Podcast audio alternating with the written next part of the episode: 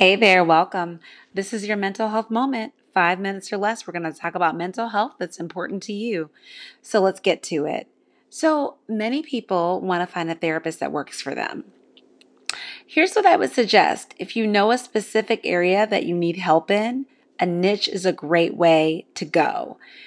So, getting deeper into that, finding a therapist that has a niche that matches what you need. So, for example, if you're looking for help with, let's say, uh, anxiety, you want to find somebody who specializes in anxiety.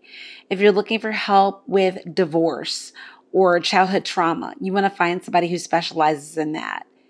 It's important to find somebody who has studied, researched, and really given their um, CEUs, if you will, their continuing education to a specific subject because that person is going to be the best therapist for you simply because they're looking into the matter on a regular basis. If they are being billed as a person who specializes in a certain area, you don't have to worry about them looking more into it or uh, needing extra education as you're trying to get educated yourself, if that makes sense. Now, keep in mind, we're always getting continuing education, we're always trying to learn.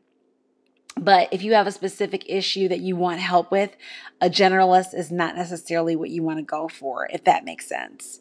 Uh, I hope it does.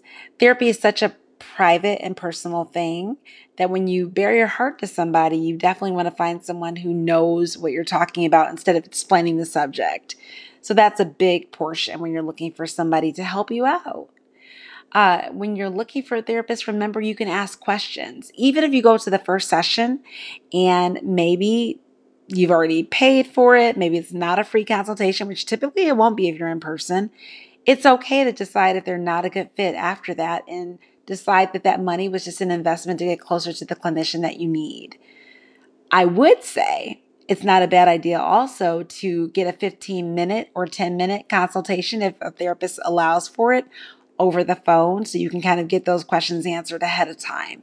Some things you want to consider insurance, whether you want to use insurance or not. Find out if your therapist takes it. That'll be really important location. Where are they at? And do they provide online counseling or telesessions in case you can't make it to a session, you're stuck in traffic or you're going to be late or you're out of town? Can you still get a session created for yourself? Is that possible? Um, also, you want to find out more about their philosophy. We're all very different, you know. It doesn't mean we're bad, it doesn't mean we're great. It just means that you want to find somebody that you can relate with and build a good rapport with. So, asking the right questions will help you to figure that out.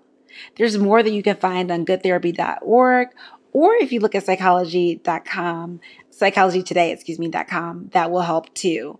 Uh, there's lots of ways to find a very good practitioner, but remember, asking the right questions is key. This podcast is all about making sure that you use your mental health moments in the best possible way, because as I always say, we don't have a lot of time. So the time that we have, we need to use wisely five minutes or less is what you're investing today. But as you search for your therapist, it might take more time. That being said, a little bit of homework for you. When you're done with this podcast today, I'd like you to take some time and think about what you would like in a therapist.